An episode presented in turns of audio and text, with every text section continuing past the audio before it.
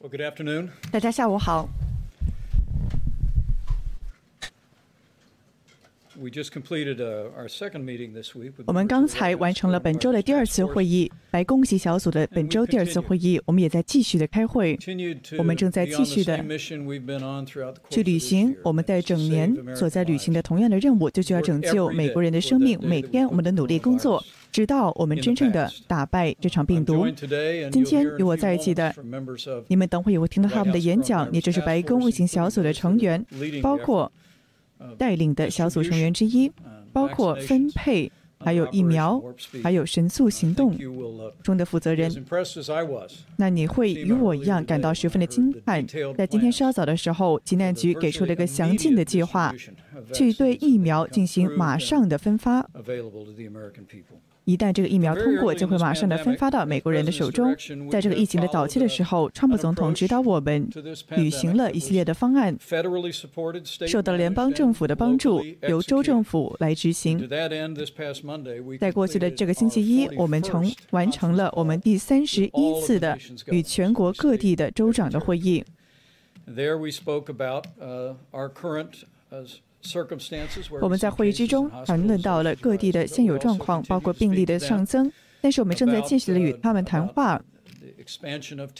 关于测试的加大以及资源的补给以及我们继续的在不断的对疫苗的开发和分发进行前进的过程在今天这里的时候全美的病情以及住院数字都在上增川普总统给我们发布命令要我们举行这样子的一个记者会。我们也正在与各地合作包括当地的政府官员以及在私营领域的企业们。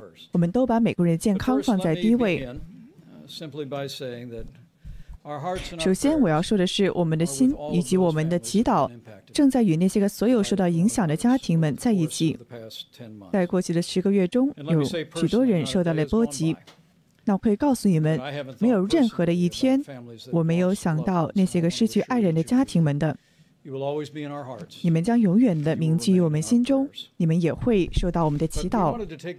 但是我想要利用这个机会去感谢美国的人民我们出类拔萃的人民以及你们在过去的十个月中所做出的伟大的牺牲，我们一起度过了许多。我们有当全国的阳性率超过了百分之二十的时候，我们经历了四十五天的防疫期，同时我们也达成了我们的目标，我们减缓了病毒的传播，平缓了病毒的增长曲线，拯救了生命生命。而在阳光地带出现的案件上增的时候，当时阳性率超过了百分之十，全美的联邦的政府的还有地方的官员都挺身而出，把这个爆发给遏制住了。虽然说我们看到我们正在得到源源不断的帮助，我们的疫苗也正在进行历史性的研发，就像我们刚才所提到的，我们的确看到了全美各地都有案件的上增。但是在这个时机，我们要有足够的经验，以及从此中得出的自信。美国人，我们知道要怎么做了，我们已经与州政府们形成了毫无隔阂的合作关系。就像我今天向你们所形容的，我们继续的一周工作七天，今年全年直到前到现在，就保证美国人民可以得到我们希望我们自己的家人所得到的医疗资源。的确，病情在全国各地上增，在过去的三十天内的阳性率从百分之五上增到了百分之十。所以说呢，我们将会继续的我们的动员，就像川普总统在今年稍早所指导的，我们要在二月，我们在二月份的时候拔地而起的，创造出了大量的测试，而现在我们正在继续的去授权新型的测试，包括在家进行的测试。最近 FDA 也授权通过了这样子的测试。也把一亿五千万个剂量的测试分发到了学校等地。我们的动员以及资源的调配都是十分的详尽的，正在每一天的服务人民。我们也的确还得以将个人防护设备以及装备，它的记录能够以医院为单位来非进行非常密切的观察。所以说，我们正在与医院的管理者以及州政府官员进行非常密切的合作。同时，在我们在一起的时候，有一百四十多个治疗方法正在进行着临床的试验，他们都已经可以被使用了，也受美国人民所熟知。在七十岁以上的老年人，我们也非常自豪地告诉你们，我们的已经减少了这一群人的死亡率，减少了百分之七十。这是相比四月以来。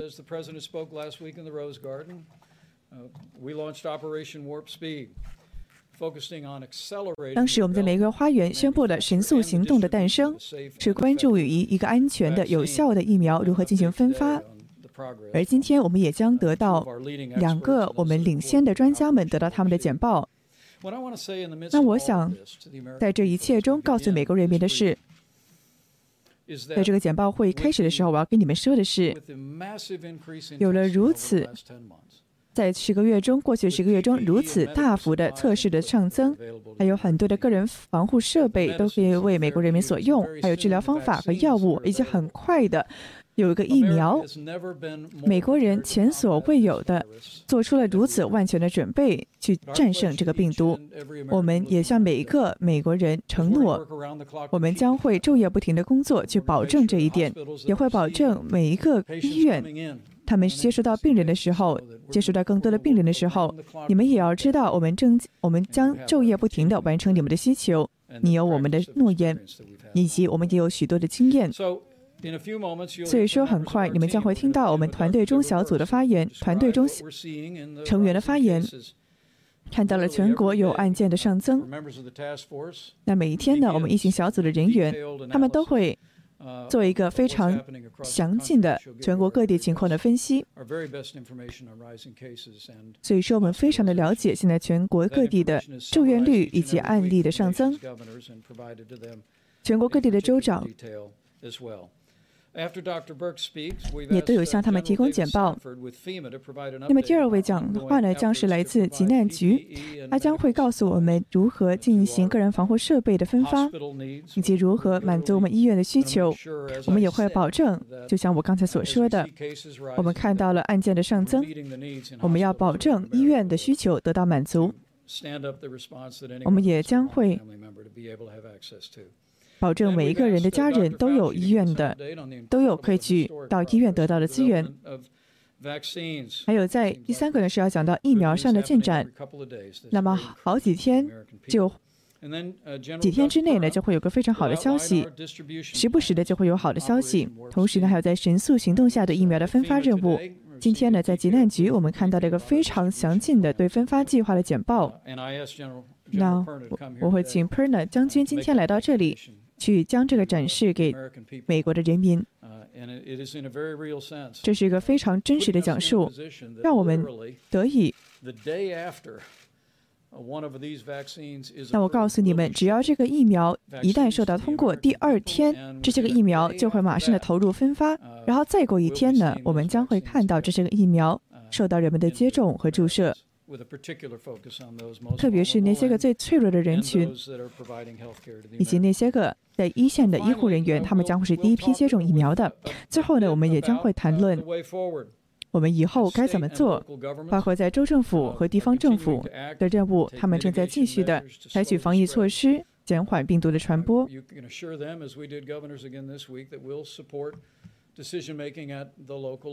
我们也会将支持各地当地政府所做出的决定，在每一个的个体的社区中也会如此，是基于当地情况做出决定的。但是就算如此，川普总统非常的明确，我们的白宫疫情小组、我们的政府以及我们的总统并不支持又来一个全国的关闭，也我们也不支持关闭学校。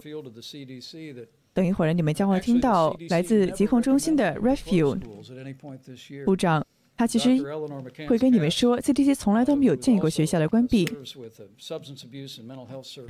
那还有一位来自药物滥用以及精神健康领域的专家也会向我们解释，人们、孩子们无法去上学，究竟会对他们带来什么样的伤害。在每一个以上的领域，我们都会给到我们现有的最好的信息。我们要保证美国人，你们。今天将会得到更多的知识和见解，我们将会昼夜不停的工作，与完成现在的需求。但是帮助正在路上，我们也应该保有信心。很短期时间之内的时间内，我们将会有一个一个，甚至是超过一个安全的、有效的疫苗能够提供给美国人。只要我们各自履行自己的职责，包括与各地州长以及各地领导人的。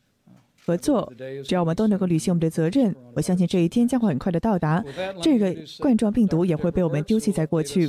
那 Brooks 博士将会告诉我们最新的案情的最新的病情信息，然后呢，再会关于个人防护设备的供给上有最新的更新。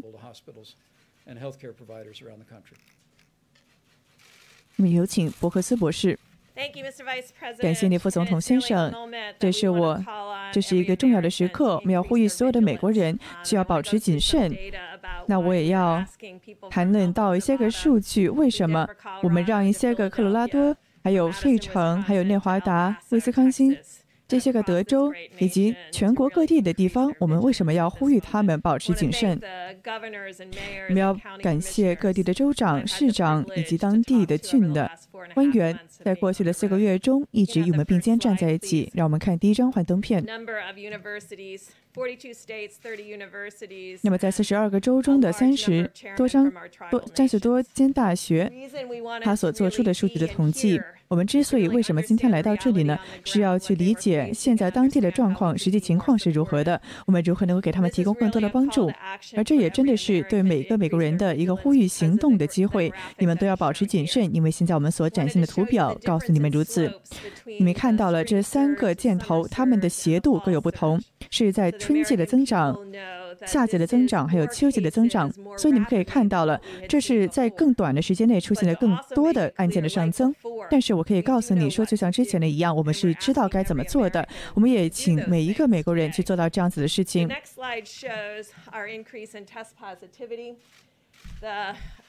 第二个呢是展现出了阳性率的上增。那那个浅黄色的是测试的数量，但你可以看到了。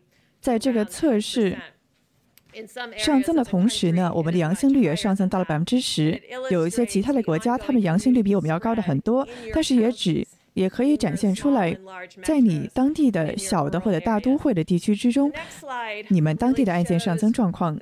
另外一个图表呢？可以看到全国各地的状况。我们为什么要让每一个美国人都要保持谨慎呢？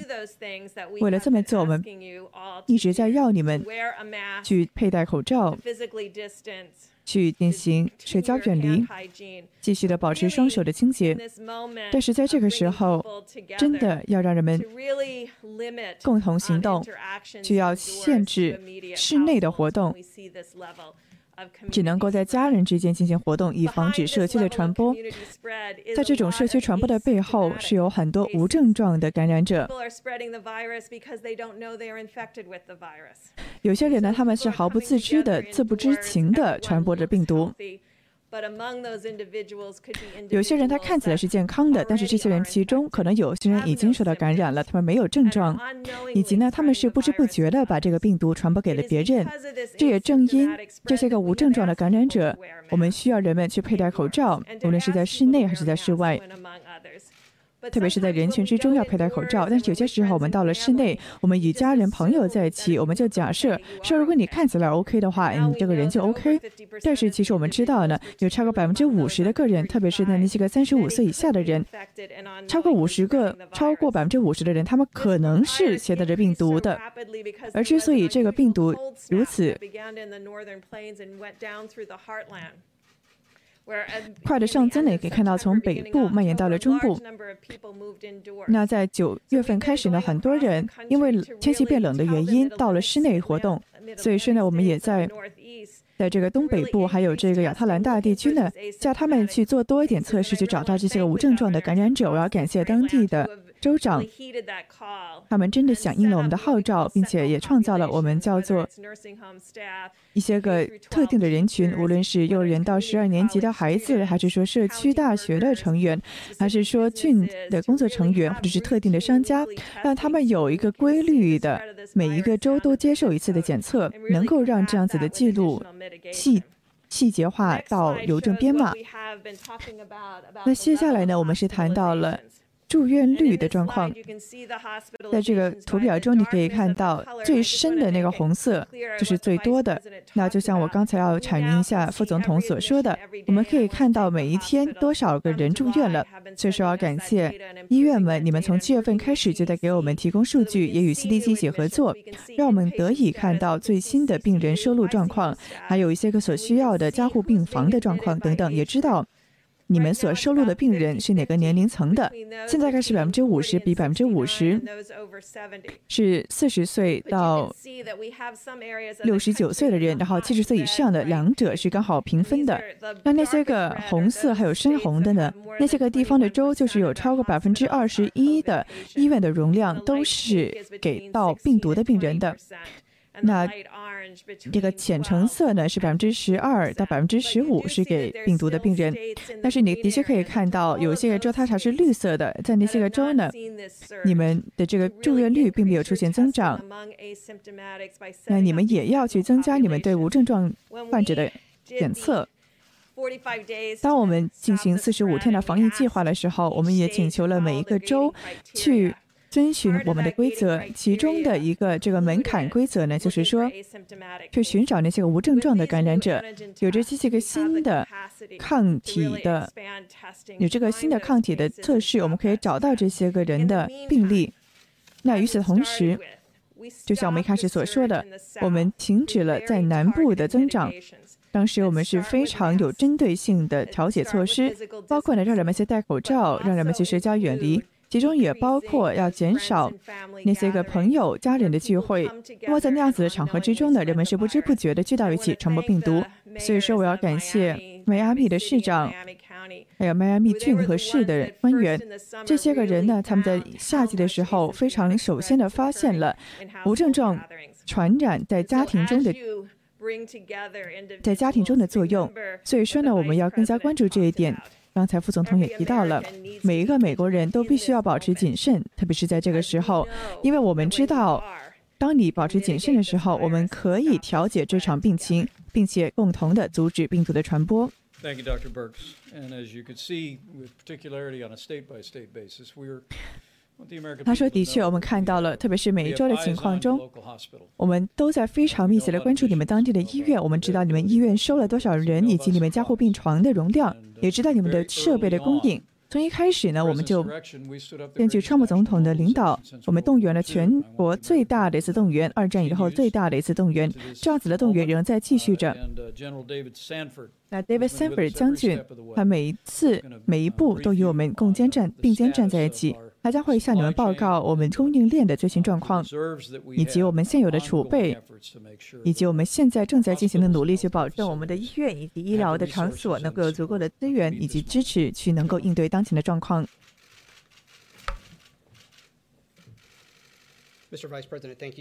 感谢你，副总统，也感谢你。伯克斯博士女士，我们现在的状况已经提升了很多了，已经改善了很多了。我们看一下背后的这个幻灯片，我们正在继续的增大我们国家的以及急难局的储备，去能够满足各州的需求以及人口的需求。我们也在继续的去加大。以及加速我们疫苗的分发，去继续的保护美国的人口。从夏季开始，我们个人防护设备的能量就增加了十倍到十五倍，去比这个之前疫情之前要翻了十多倍。它也在继续的增加。像你可以在我后面所看到的，在第三列、第四列。我们有四个月的病毒增长的应对这种病毒增长的能量，我们也在继续的增大我们这样子应对的能量。我们策略性的全国储备以及急难局的储备是我们的后备，只要我们的州有需要就可以进行供给，而这些的基础都是个非常强壮的当地的工业链、工业产业链。那有些时候呢，我们是从无到有，去动用了国产生产法去进行生产，去创造美国人的能力，不仅是为了现在，也是为了以后的未雨绸缪。如果说有类似的危机的话，我们也会做好准备。下一张幻灯片。我们也在继续的与我们的州进行合作。我们的急难局，他们不断的在与当地的州长进行联系，与他们的工作人员进行合作。还有包括当地健康部门的官员，还有紧急部门的官员，去知道他们到底有什么样的需求，不止帮助他们克服他们的挑战，同时也去加大当地这个州的储备。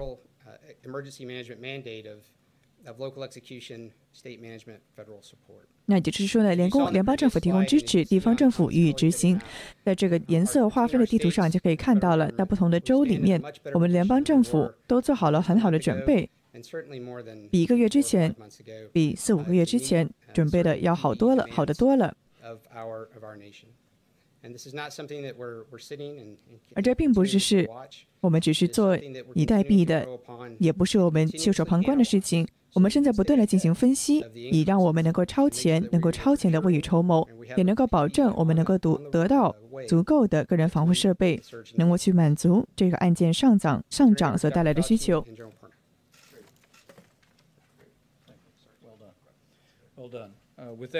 那做的很好。那现在呢，我们会有请福西博士去分享他对疫苗研发的意见。那我也非常的相信。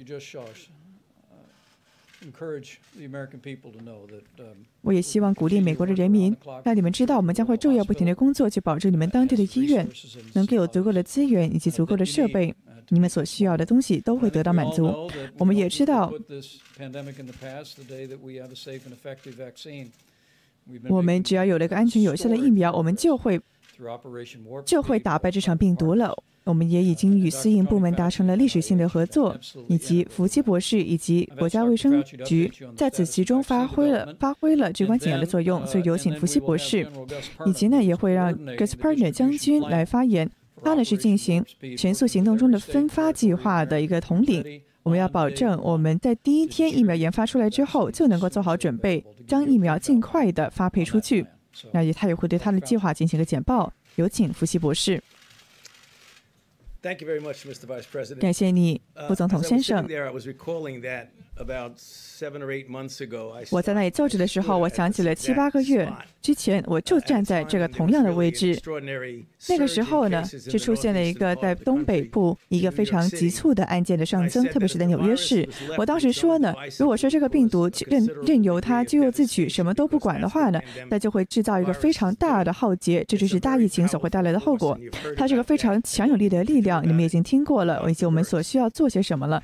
伯克斯博士都讲过了，但是我曾经也讲过。说，如果你们记得的话，我说呢也会有一个反作用力，而这个反作用力呢，就是我们，你和我，我们能够也得以做一些个事情，比如说调解以及公共健康的措施。那刚才伯克斯博士也提到了，但是还有另外一个反作用力，也就是疫苗。历史上，如果你看一下的话，一个非常有效的疫苗，好多年来，他们都是压碎了。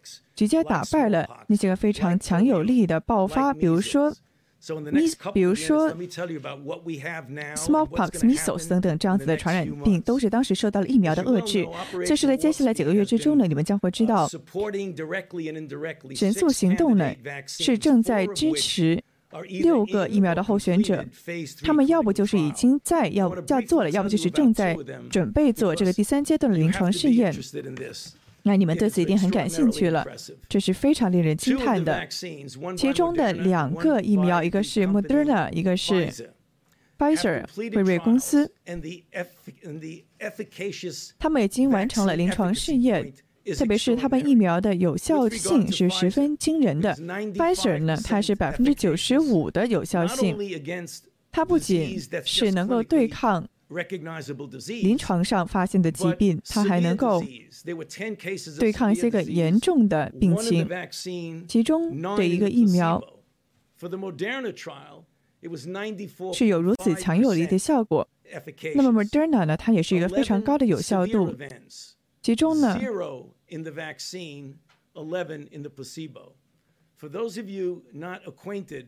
那对你们这些个不太了解疫苗领域的人来说呢，这样子的数据是十分惊人的。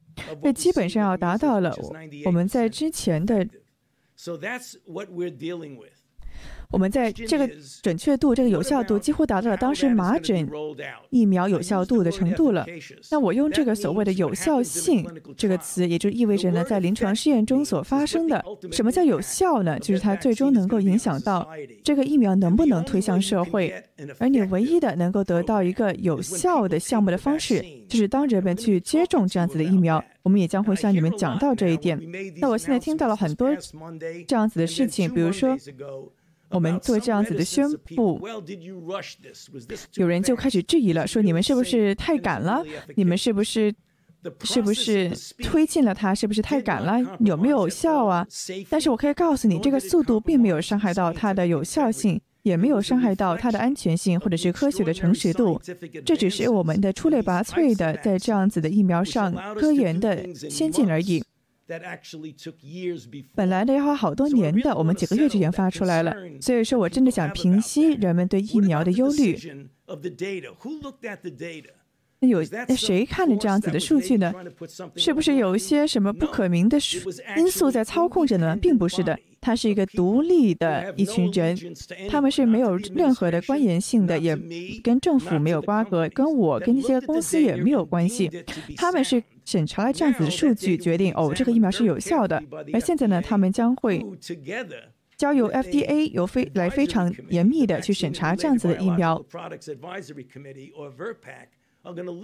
那他们这个委员会呢，也会对疫苗进行审查。在 FDA 做出决定之前，那之后呢，这个 FDA 就会决定他到底要不要给他一个紧急的授权，或甚至给他一个执照了。所以说呢，我们知道有些人他觉得说，哦，这个过程是不是被催了、被赶了？这并不是的，它是一个非常脚踏实地的、实打实的过程。那对这对我们来说，什么样的有什么样的意义呢？我们值得，就像副总统所说的。帮助正在路上了，伸出的援手已经伸出来了。其中有两个方面，也就意味着说，我们必须要继续的加大的我们的公共健康的措施，特别是我们正在等待这个帮助到来之前。那我们也非常的有信心，在十二月底之前呢，就可以把这个疫苗分给最有需要的人。我们将不会关闭国家，也不会进行一个封闭的措施。我们只是要进行一个非常简单的公共卫生的措施而已，比如说戴口罩，还要保持距离，也要防也要预防聚集的场所。那能在室外呢，就不要在室内。如果能做这样子的事情的话，我们就可以坚持撑到疫苗出来的那一刻。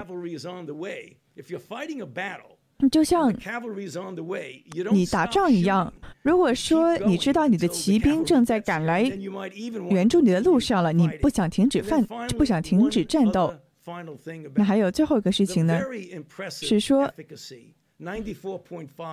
这个如此令人惊讶的百分之九十四和百分之九十五的有效性呢，应该让个人更有信心，让你们意识到这是你想要参与其中的一个事情。那所以是呢，在这里我们也会继续的谈论这个事情。为什么？当这些个疫苗出世的时候，有两个事情非常重要，一个是呢，要继续做出公共健康的措施；第二个呢，是当这个疫苗真的研发出来的时候，要去接种疫苗。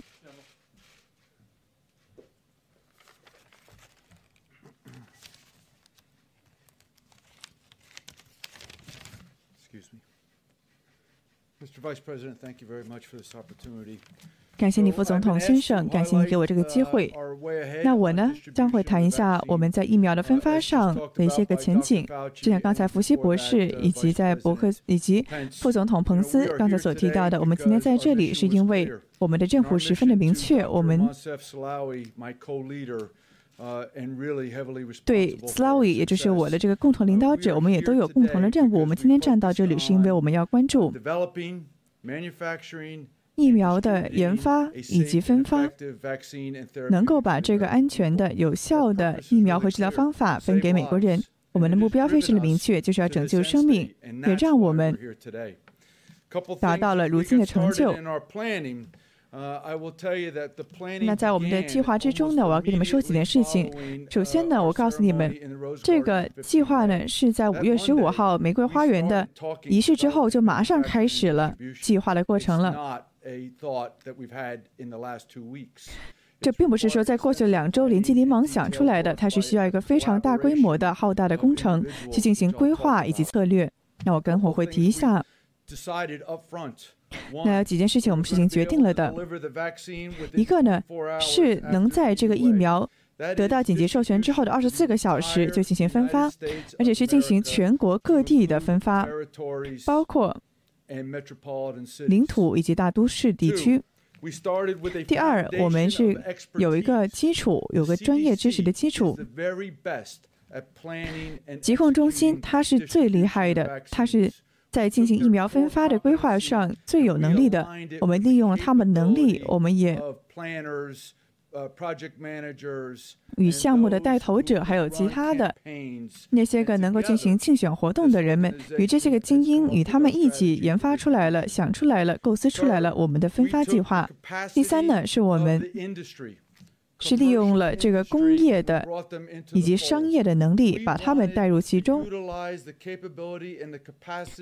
我们是希望能够加以利用他们，因为他们是现存的能力了，他们是现存的一个容量了，他们是有记录的，他们也有经验如何去分发疫苗，他们也真的理解。这个超冷的环境下要怎么储存疫苗？如果说我们有 McKesson、Pfizer、Moderna、UPS、FedEx、CVS、Walgreens，以及还有数百个其他的公司，都让他们团结在一起的话，我们就可以找到最佳的方案。因为创新是我们最大的关注，这并不是个人的自豪，也不是为了个人受到认可，而是为了我们如何能够解决这个复杂的问题。非常明确的是，在我们一开始与工业开完会之后呢，我们就非常的明确了，说一定要有全面的一个合作，特别是与州政府还有辖区达成合作。这些个地方政府一定要参与其中进行计划，所以说 OWS、CDS 还有这整个的工业以及各州以及辖区，你们都要，我们都会有个计划，等会我会谈一谈。这样子的努力呢，非常的常见，因为每一年都做这样子的事情。每次当我们去分发流感的疫苗的时候，我们都做这样子的事情，或者是当其他的疫苗分发的时候，我们也干过。而现在的区别是呢，我们现在是把更大量的一个新型的疫苗要推出去，所以说我们必须要有一个非常完善的策略，能够是在受到各层面的协调，也受到所有人的支持以及执行。那最后呢，我们要做制造一个系统。能够去观察自己的情况，必须要看到每个地方、大都会地区或者是州内部的状况，知道他们疫苗的具体状况，包括他们的仓库状况、分发状况，或者实施管理上的状况，以至于呢，不仅能够保持疫苗的供给，也能够把那些个已经发出去的疫苗实行管控，以至于呢，我们可以能够让他们源源不断的。细水长流的提供给美国人，我们也会相应的分发我们的疫苗。你们可以看一下这个幻灯片的右边，这是我们最后的结果，这是我们所要达成的疫苗的结果。我们是希望疫苗能够分发到美国人的手中，以至于他们能够让美国人保持保，能够让美国人感到安全。那包括一些个医疗的设施，或者是 CVS。这些个人们去也没有什么心理障碍，感到很舒服去的地方，能够让他们在那里去接受疫苗。然后呢，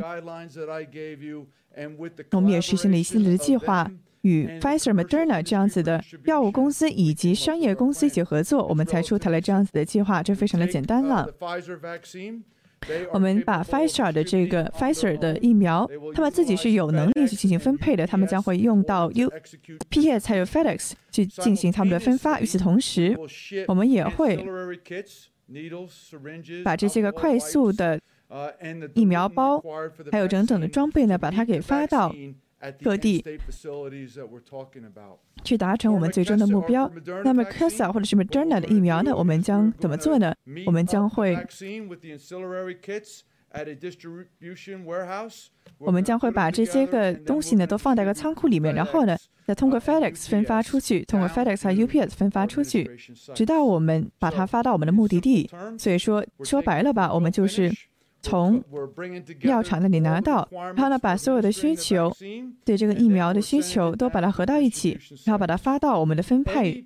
场地上，任何一个地方，如果说州政府想在那里进行疫苗的管控和监察的话，只要他们是参与这个项目之中的，能够参与到这个计划之中，我们就可以把疫苗分发给你们这个地方，可以给到你们 Pfizer 疫苗。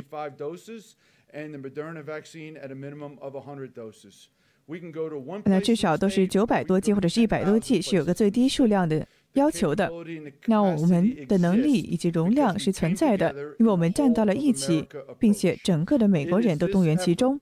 正因如此的努力，我可以看只看你的眼睛说，紧急授权一旦到达，二十四个小时之内，疫苗就可以被分到美国人的手中，并且能够马上的被接种。所以说，我们的任务就像我刚才所说的，就是要有个安全的、有效的疫苗能够给到美国的人民。我们也需要尽快的、越快越好的做到这一点，因为这都是拯救生命的事情。感谢你，副总统先生。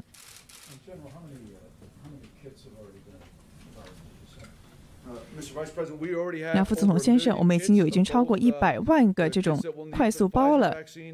那其中呢，有 Pfizer 还有 Moderna 的疫苗，两种都有。那不好意思，刚说错了，不是一百万，是一亿个，一亿对如此的剂量。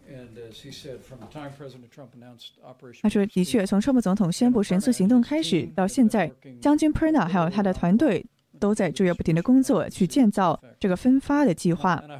那我也希望你们都都听到了这一点了。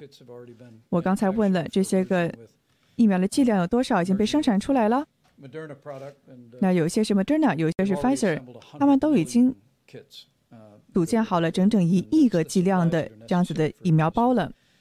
这就是我们的规模。那我必须要告诉你，我今天在济南局听到最新简报之后，我听到了神速行动之后呢，这个计划之后呢，我感到非常的自豪。我们的确做好了准备，我们有一个实打实的计划。只要 FDA，只要 FDA 一旦他们说这个疫苗过关了，我们就可以在二十四个小时之内把这个疫苗分发到各地的医院。而在此之后的二十四个小时呢，就有人会进行接种了。我们也会继续的。与各州进行合作，去搞清楚到底谁先接收、先接种这样子的疫苗。那 Refu 来自 CDC 呢，他等会会跟我们讲这样子的事情。那 CDC 呢将会给出一系列的建议，去建议谁先应该受到免疫。那如果历史是一个老师的话呢，我们知道的确那些个最脆弱的人以及那些个医疗人员，他们是最先应该接种的。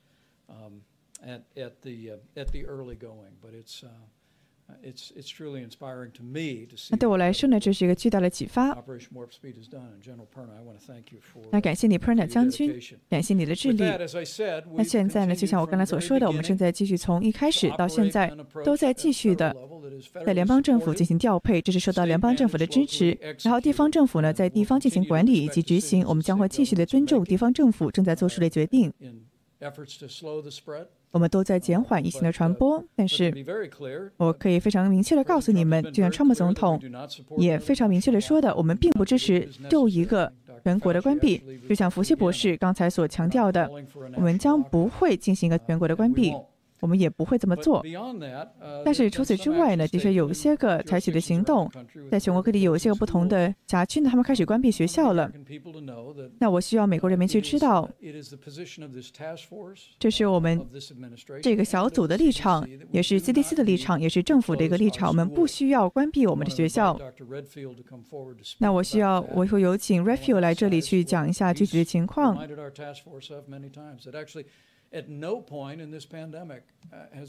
因为这个疫情之中没有任何的时候，CDC 是建议过关闭学校的。我们越来越了解这个病毒的时候呢，我们也会继续的坚持肯定这样子的一个决策。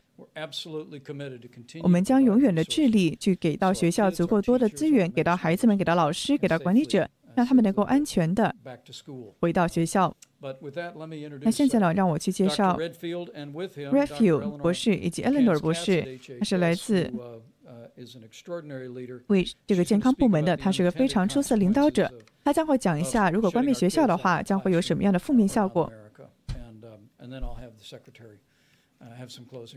然后呢，这个 Secretary 这个部长会出来讲几句结尾的感言。Thank you, Mr. Vice President. 感谢你，副总统先生。我觉得非常重要的是，我要先强调，你刚才已经听到了，我们并不是毫无防备的对这个病毒，并不是毫无毫无招架的。这些个口罩是有用的，社交远离也是有用的，洗手也是有用的。特别呢是在室内的聚集更要小心谨慎。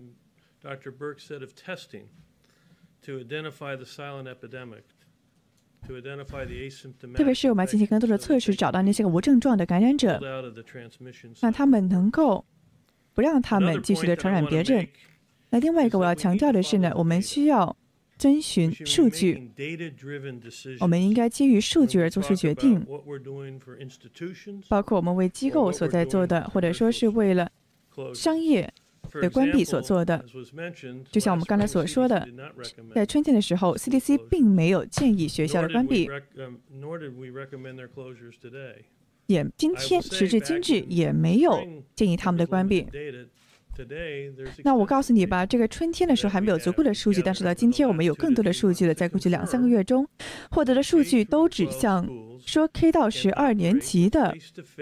学校他们是可以进行面授的，他们是可以安全的这么做的，也可以有负责任的如此做到。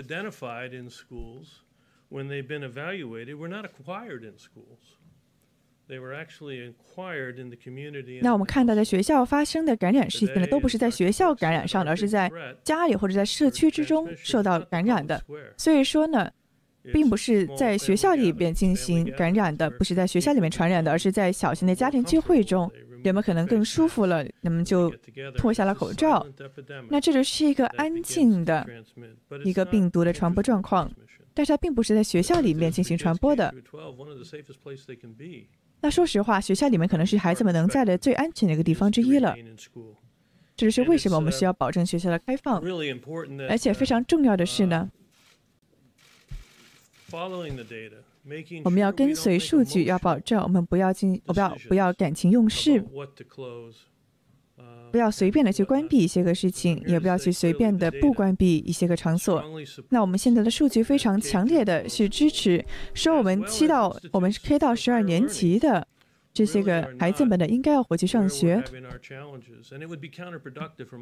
并且呢，从我看来呢，这也是适得其反的。如果说孩子们因此因为学校的关闭而受到感情上的打击的话，这也是适得其反的一个反作用。那同时呢，我要去响应川普，我响应副总统彭斯以及福西博士所说的一件事情，就是说我们的确在看到隧道的尽头的光芒了。这是为什么现在比以前都更加的重要。就像福西博士、伯克斯博士和我所说的，我们需要所有的美国人去。努力再努力，甚至又甚的去进行口罩的佩戴、社交的远离以及勤洗手，去遵循我们关于群众聚集的建议，以及也要去支持使用数据去做出决定，特别是关于幼儿园到十二年级还有高等教育的机构。非常明确的是，数据是支持。从一个公众健康的角度上来看，这是非常明确的。都需要这些个学校继续保持开放。那最后呢，我要说的是，给你们一个非常明确的自信的讯息，就是说我们也非常的自信，我们能够把这个疫情完全的终止。我对此是毋庸置疑、毫无疑虑的。但是今天呢，我们的确需要所有的人。都全力以赴，戴口罩啦，或者是社交远离，还有洗手，还要不要要避免大规模的聚集。要防止这种沉默的病毒传播，然后也非常的有信心。到最后呢，我们将会有一个非常好的目标得以达成，也就是我们的疫情得到终结和控制。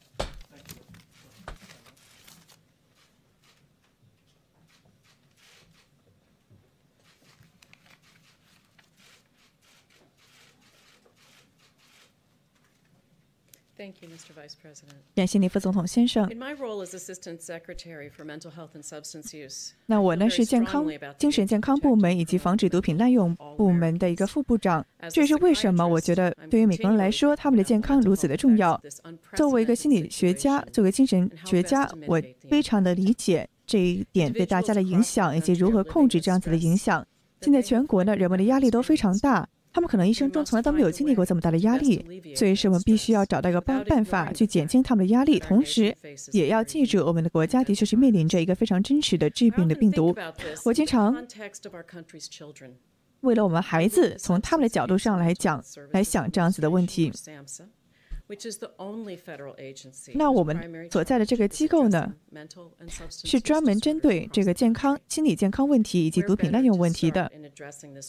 我们能够很好的处理这样子的问题，也与年轻人沟通。我们也要去保护，也去培养孩子们他们社交以及感情上的健康。不仅是为他们个人的发展，也是为了我们家健康家庭、社区以及一个有效的健康的社会的发展。学校每天做的工作是非常有价值的，是无价的。我们知道，除了教育之外呢，学校还提供给孩子们一个非常强大的稳定感。所以说，学校们对孩子们的心理健康是至关重要的。学校的重要性是难以言喻的。那有些个关于回到学校的不确定性和恐惧呢？我们也理解。有一些个孩子，有一些个父母和教师，他们可能感到非常的忧虑。这就是为什么必须要做出我们所现在知道有用的安全措施，包括戴口罩以及进行社，以及以及进行社交远离。并且呢，有创新性的方式去减少在这个教学楼中学生以及老师的数量。我们有足够的工具，我们要去想想怎么样最大化利用他们，去保证学校的开放。我们也知道，有超过七百四十万个我们国家的孩子，他们是有非常严重的精神问题的，有超过百分之六十的他们呢。都是要得到学校系统的帮助。我们也知道有这个残疾的孩子们，他们学校关闭了之后，真的是不知道该怎么办了。我们也知道全国各地有数百万的孩子，他们正在受到家暴或者说是儿童的忽略、家长的忽略。没有说学校没有老师的话，他们就更得不到支持了。我们必须要并肩努力去解决这样子的问题。我也非常坚定的相信，开放学校是根据数据的支持是安全的。但是我们要保护学校的老师，如果说他们感觉回去工作不安全的话，那对学校来说也是没有益处的。所以需要保证老师、家长都要加入其中，加入我们的解决办法之中，共同努力。就像我刚才所说的，我们要让我们的学老师参与其中。同时，我也建议我们要意识到一个非常重要的、真实的。这个叫做所谓 pandemic fatigue 大疫情疲倦这么一个健康问题。那这也是我们所要考虑的一个措施。我们知道口罩有用，但是我们知道有一些个人可能不太确信。他们也可能不太遵循这样子的规则，对地方官员来说，对他们是个很大的问题。但是如果不惩罚他们呢？我们能不能换一个手段呢？如果我们能够认清这个大家的疲倦以及压力，能够去鼓励他们正面的行为呢？能不能给他们一些个奖励呢？而不是只有惩罚呢？比如说，我们知道在大学校园上的遵循规则一直是个挑战，特别是这个年龄层的人呢，他们可能是一个传播的来源。那如果说大学对戴口罩去进行一个奖励措施呢？那比如说一个小的礼物卡，那这个叫做动力的一个方式，能够让他们在行为上带来改善。那我只是提出来作为一个考虑的一个方式，能够去改变我们的思考方式。那最后我要说的是。这个病毒给我们身体上带来的危害是非常真实的，与此同时，也给到人们很多的压力、忧虑、恐惧。你可能可能你们可能从来都没有感到过这样子的感觉。COVID-19 也为我们带来了无可挽回的损失。除了那些个失去生命的人，因为感染而失去生命的人之外呢，其中有些人是有这个所谓的在家庭中的有关于病毒的死亡了。他并不是感染病毒死的，他是自杀死的，或者说是毒品滥用死的。你们要知道，我们并没有忘记你们。不要没有忘记你们失去的亲人和爱人，你们是将承受了巨大的损失，而我们的职责就是要防止更多的家庭经受这样子的损失。对那些个家长和老师，你们的困惑，我们理解。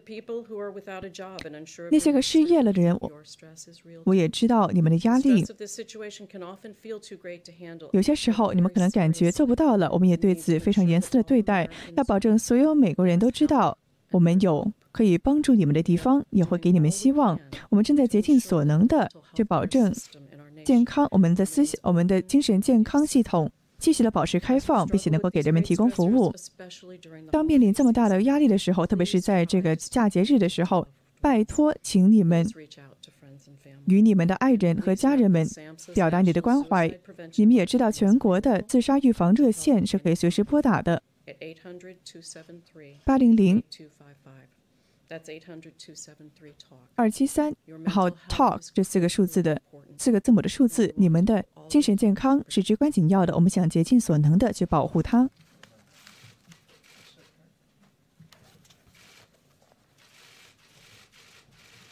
那以下是，那接下来的是部长。也很高兴看到你们所有人。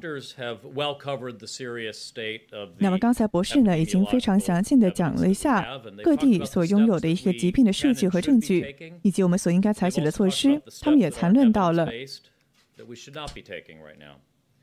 有一些个我们所不应该采取的措施，我们所不应该做的事情。我们现在相比几个月之前是有更好的准备了，包括个人防护设备，还有这个。呼吸机的储存，副总统提到了我们所增加的全国各地的测试的能力。在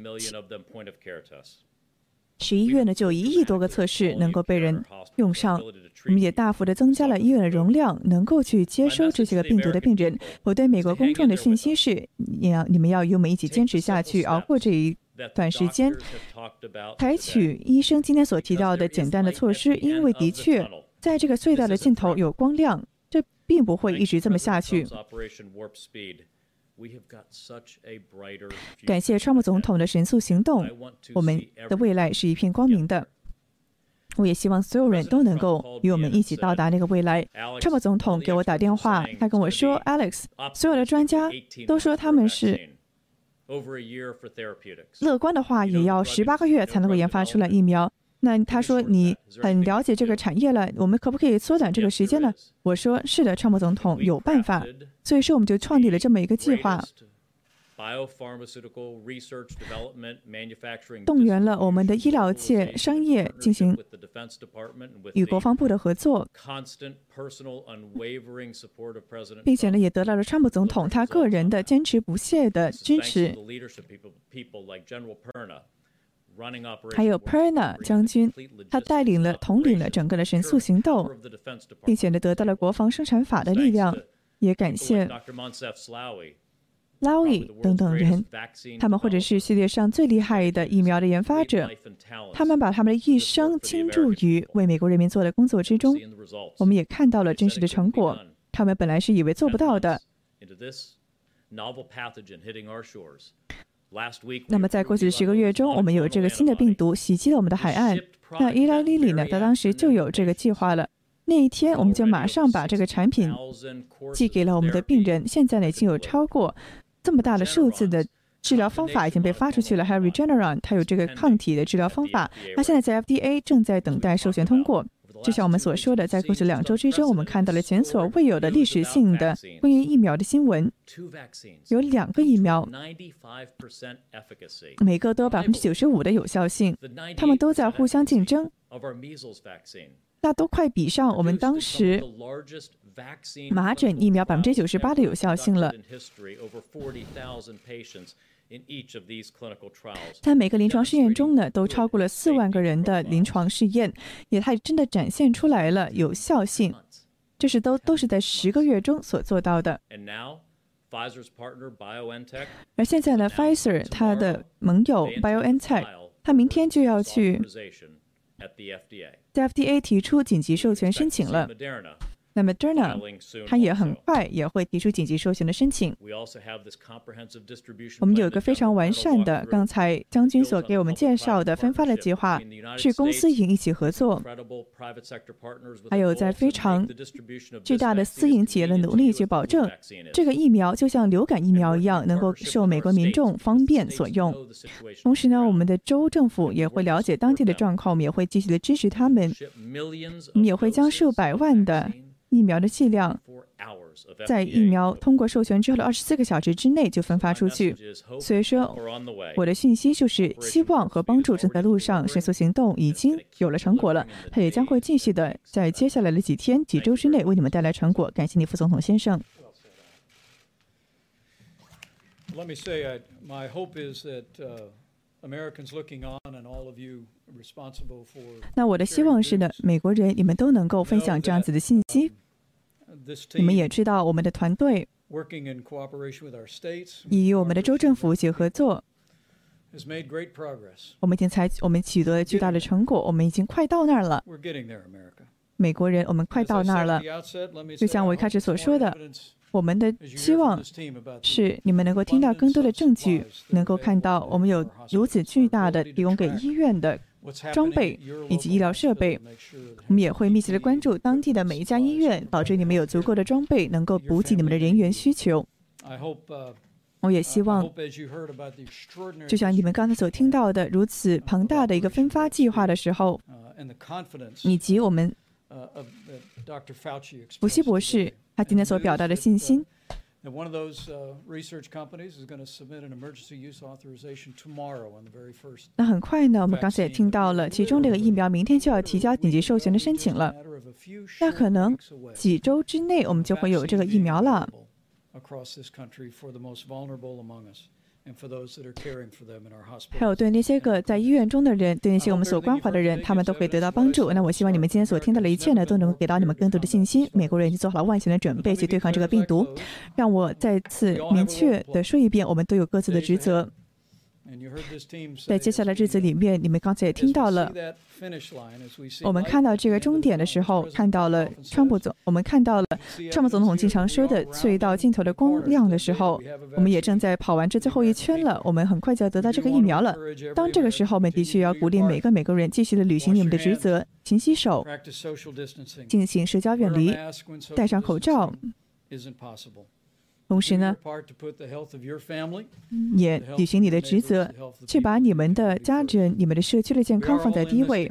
我们都并肩正在度过这个难关，就像我在这里。说过很多次的，有了美国人民的合作，有了我们出类拔萃的护士、医生、一线的反应人员，以及联邦政府、州政府以及地方政府官员的通力合作，以及有神的帮助，我们将会渡过难关，我们将会共度难关。感谢大家。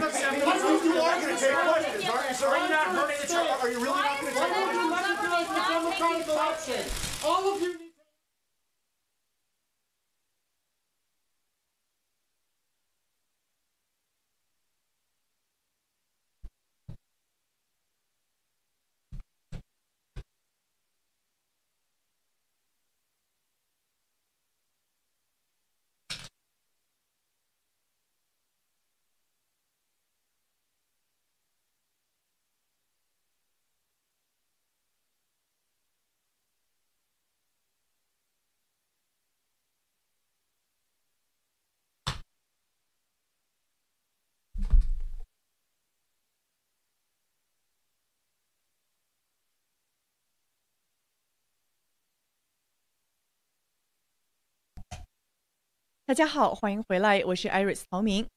今天我们的确看到，是一切都是非常的久违了。这是自今年的七月以来呢，在白宫召开的第一个正式的关于疫情的发布会，是由白宫的疫情小组专门召开的。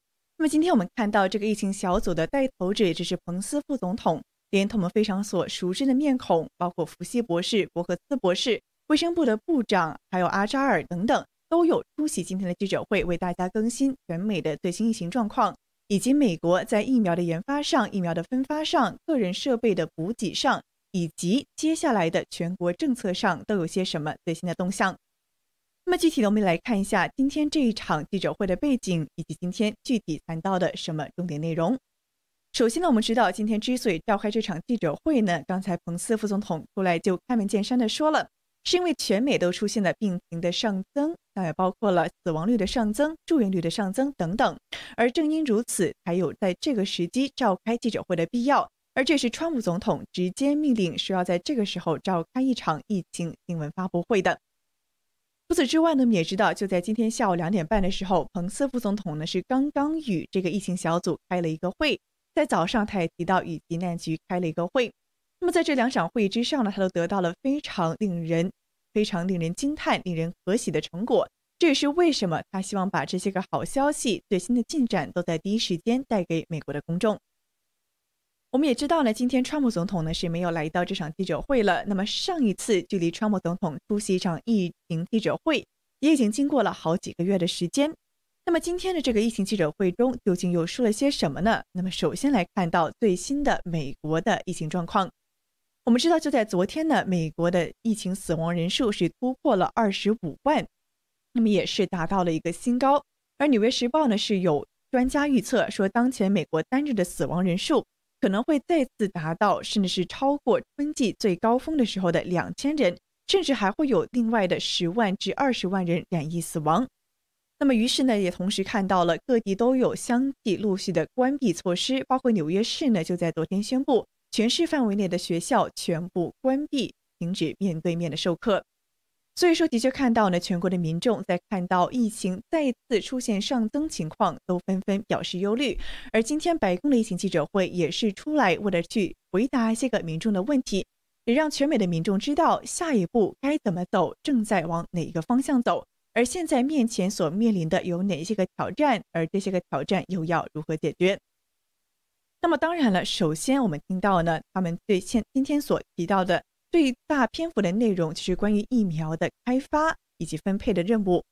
我们知道，就在这个疫苗上，在接连的几天之内呢，是有很多的好消息，包括 Pfizer 辉瑞呢是公布了最新的疫苗数据，有效性达到了百分之九十五，而且没有严重的副作用。那么刚才他们在记者会上也提到，这 Pfizer 的合作公司 BioNTech 即即将在明天呢就向 FDA 提交正式的紧急授权通过的申请。那么他们也在反复的承诺说，一旦这样子的疫苗得到了 FDA 的通过之后，就会在二十四个小时之内得到马上的全国各地的分发，其剂量呢是会达到数百万剂。那么除了 Pfizer 辉瑞的疫苗之外呢，还有 Moderna 也是同样的有一个有效性达到了百分之九十五的疫苗。那么这两个疫苗呢，也是现在让美国政府及民众所非常抱有信心的疫苗候选者。一旦他们真的被证实说可以得到授权了的话，那么相信美国民众得到疫苗、接种疫苗将会是指日可待。那么他们今天也提到了说，因为有川普总统支持的神速行动，也叫做 Operation Warp Speed，整个的疫苗分发呢将会是十分的顺风顺水，也是将会在第一时间就投入行动。他们是提到呢说，这一切也是因为川普总统呢很早的就采取了行动。本来呢是以为这个疫苗的研发要花上十几个月，甚至超过一年，但是真实的情况是，这个疫苗在不到一年的状况之内，在十个月之内就已经达到了如今的成就。而这一切呢，刚才我们也听到了卫生部部长阿扎尔他出来强调，也正是因为川普总统从头到尾坚持不懈的支持，动员了整个政府，以及也动员了整个的私营部门去进行大力的支持，才有今天的成果。那么具体我们看到这个疫苗的分发将会采取什么样的形式呢？他们说呢，首先会覆盖全国各地，同时呢也会动用很多个这种，比如说 Walgreens、CVS 这种本地的药店作为疫苗的接种场所。那比如说他们是提到了，之所以如此做呢，是因为美国民众都希望有个更加安全的、更加让他们感到舒心的场所去接种这个疫苗。他们的想法呢？他们的目标是让这个新冠病毒的疫苗就像流感的疫苗一样，如此的能够让人们简单便捷的得到接种。而除了疫苗的分发之外呢，今天还提到了很多其他的消息。那比如说呢，个人防护设备也提到了全国储存十分的充足，得以应对医院所可能出现的病人增加、需求增加的可能性状况。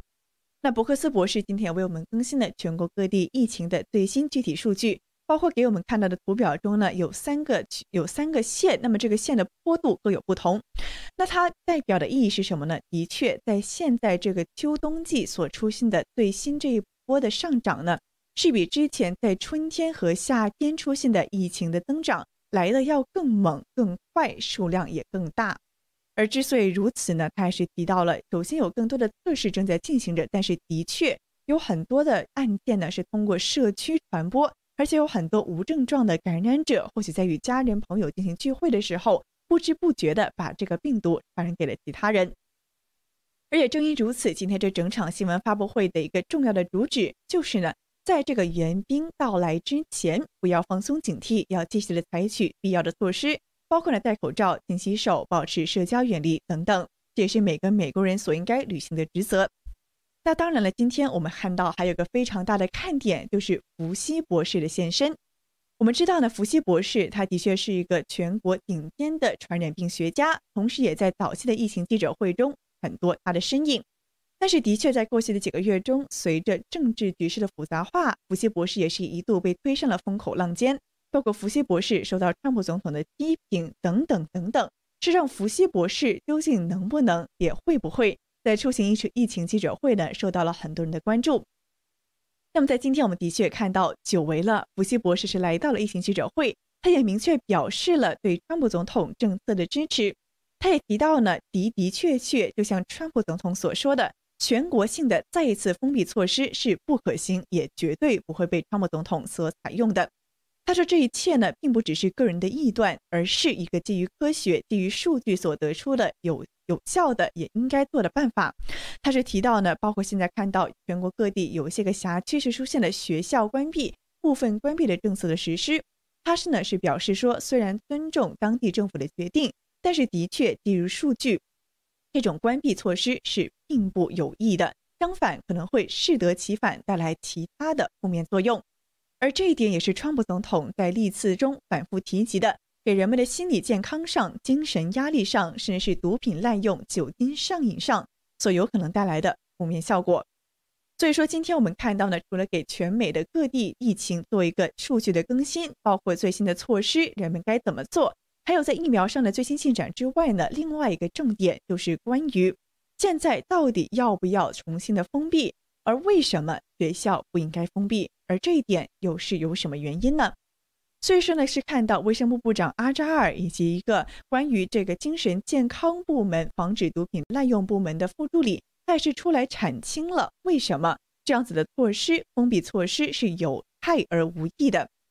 其中也是提到的，有很多孩子，他们可能本来呢有心理健康问题。或者说有身体的残疾，他们是非常大幅度的去依赖学校和学校所提供的资源去继续他们的生活以及学习，而也正因如此，学校它并不只是孩子们至关重要的生活的一部分，对全国各地的社区来说也是至关紧要的。那当然了，作为美国人来说，作为家长，孩子们能否去学校上课，也是决定了这些个家长能不能重新的回去上班。可以说，学校是否关闭是牵一发而动全身，也难怪成为了全国目前的讨论焦点。那么，当然了，提到了这么多的话题，最终的结论究竟是如何呢？那么，彭斯副总统呢是在每一位专家发言之后呢，都做一个简短的总结，也在他的结尾致结尾致辞之中呢，表达了这一场记者会以及现在政府给人民的一个讯息的主旨。那就是说呢，现在呢，的确看到了隧道尽头真的有光亮，也因为各种包括疫苗也好、治疗方法也好、测试也好，还是个人防护设备好，在上面取得的成就以及所打下的基础，是应该让美国人民有信心，能够再次的度过这一次的难关。同时，他也提到了，这也都是因为有我们各地政府、各地当地的地方政府、州政府以及联邦政府的层层合作。也包括美国人民本身的身体力行，当然了，还少不了神的助力。他让美国能够在这个最后的一圈，这个最后的一段道途上，能够撑得下去，能够渡过难关，也迎来一个真正他说的光明的未来。那么，的确看到了，在全美疫情上升之际呢，美国政府他们刚才所提到的，也采取了很多的措施，包括密切的关注各州乃至各个郡乃至每个地方的每一所医院它的病人收录状况。所以说，的确看到案件的上增正在受到密切的关注，而相应的措施以及相应设备的补给和供应呢，也已经受到了政府的高度重视。那也是能够让美国人吃下一颗定心丸的一个今天所提供的信息。那当然了，疫苗治疗方法还有接下来的种种让人抱有希望的事情呢，也都在陆续展开着。而究竟美国的疫情接下来能否得到有效的控制？明天他们所提出的要这个紧急授权的申请，又是否能够如期顺利的通过？疫苗真的会面世吗？我们也将持续的关注。好的，非常感谢大家收看今天关于白宫疫情小组召开新闻记者会议的主要内容状况。感谢大家的收看，我们下次直播再会。